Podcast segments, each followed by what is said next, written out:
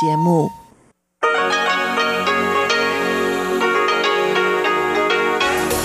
В эфире Международное радио Тайваня.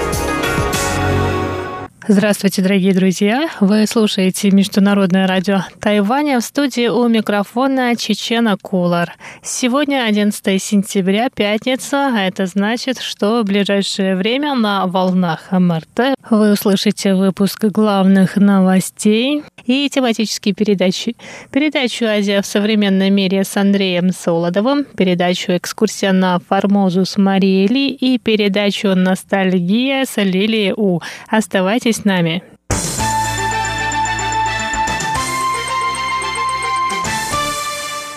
А сейчас главные новости 11 сентября президент Китайской республики Тайвань Цай Инвэнь и премьер-министр Су Джин Чан приняли участие сегодня в рабочем совещании по вопросу защиты общей национальной безопасности. Детали совещания недоступны для широкой общественности. Пресс-секретарь президентской канцелярии Джан Дуньхань рассказал, что руководство страны в числе других вопросов обсудило появление китайских военных самолетов в зоне противовоздушной обороны Тайваня. Пресс-секретарь президентской канцелярии Джан Дуньхань сказал, что руководство сможет скоординировать работу и защитить безопасность страны. В совещании участвовали главы семи министерств, которые обсудили вопросы национальной безопасности и ее координации с государственным управлением, вопросы защиты национальной безопасности общими усилиями во всех сферах, включая инфраструктуру, исполнительные органы, информационно-коммуникационную безопасность. 包括了行政部门，包括了我们直通安全等等，来共同努力，来维护国家的安全。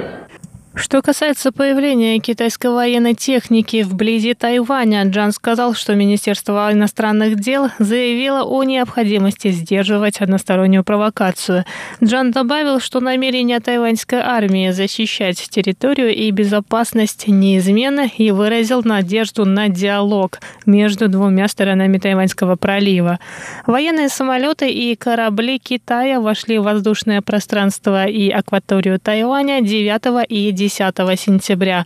Тайваньское министерство обороны накануне провело пресс-конференцию, на которой осудило действия китайских властей и призвало международное сообщество обратить внимание на проявление агрессии.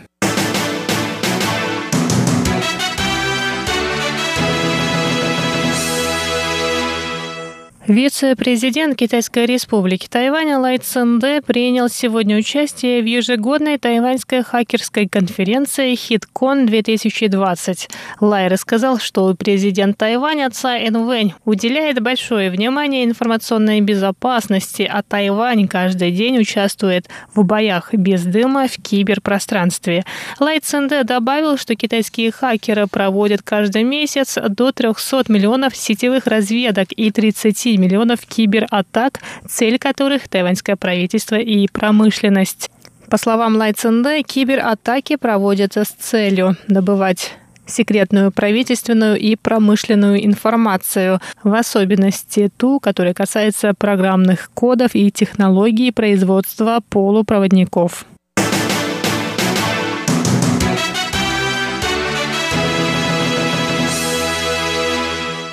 Комитет распространения религии среди коренных народов Пресвитерианской церкви на Тайване осудил частичный запрет на монгольский язык в учебных заведениях внутренней Монголии. В конце августа образовательное ведомство автономного района Китая «Внутренняя Монголия» обнародовало учебный план, согласно которому с началом учебного года в школах района преподавание некоторых предметов будет только на китайском языке.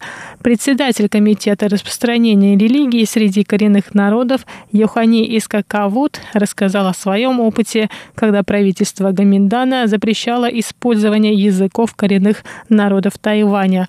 Он сказал, что понимает жителей внутренней Монголии, которые протестуют против нововведений в школах, и заявил, что, цитата, «смерть родного языка равнозначна смерти народности». Эту точку зрения также поддержал беспартийный депутат законодательного юаня Тайваня Лин Чанзо. По его мнению, этот запрет не только лишает монгольских детей родного языка, но и может привести к исчезновению народности и знаний человечества.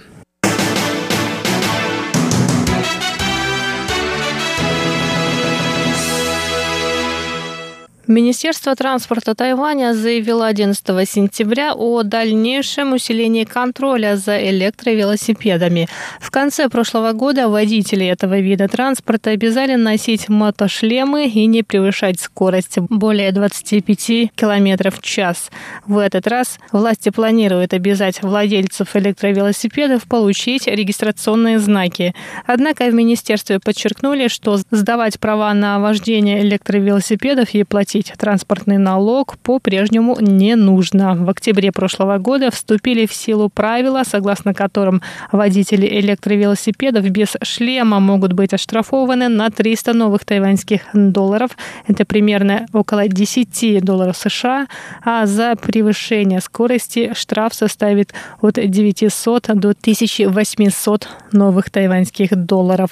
Кроме того, предусмотрен штраф за самовольное переоборудование транспорта транспортного средства от 1800 до 5400 новых тайваньских долларов. В мае этого года власти запретили вождение электровелосипедов лицами, не достигшими 14 лет. Новые правила обяжут владельцев электровелосипедов получить номерные знаки и оформить обязательное страхование.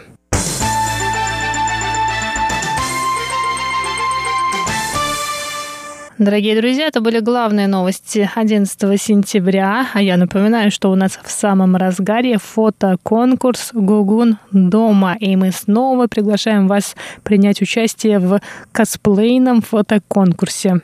На наших страницах в социальных сетях вы можете увидеть наши фотопробы и фото нескольких шедевров музея Гугун для вдохновения и имитации. Вы можете выбрать эти фотографии или можете сами зайти в базу музея Гугун и выбрать полюбившуюся вам работу, сделать собственное фото из подручных материалов и прислать нам вместе с оригиналом этой работы на почту russ.rti.org.tw.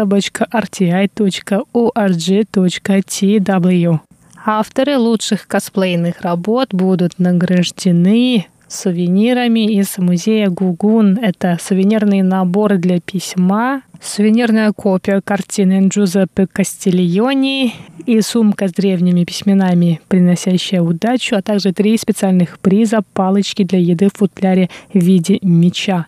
Мы с нетерпением ждем ваши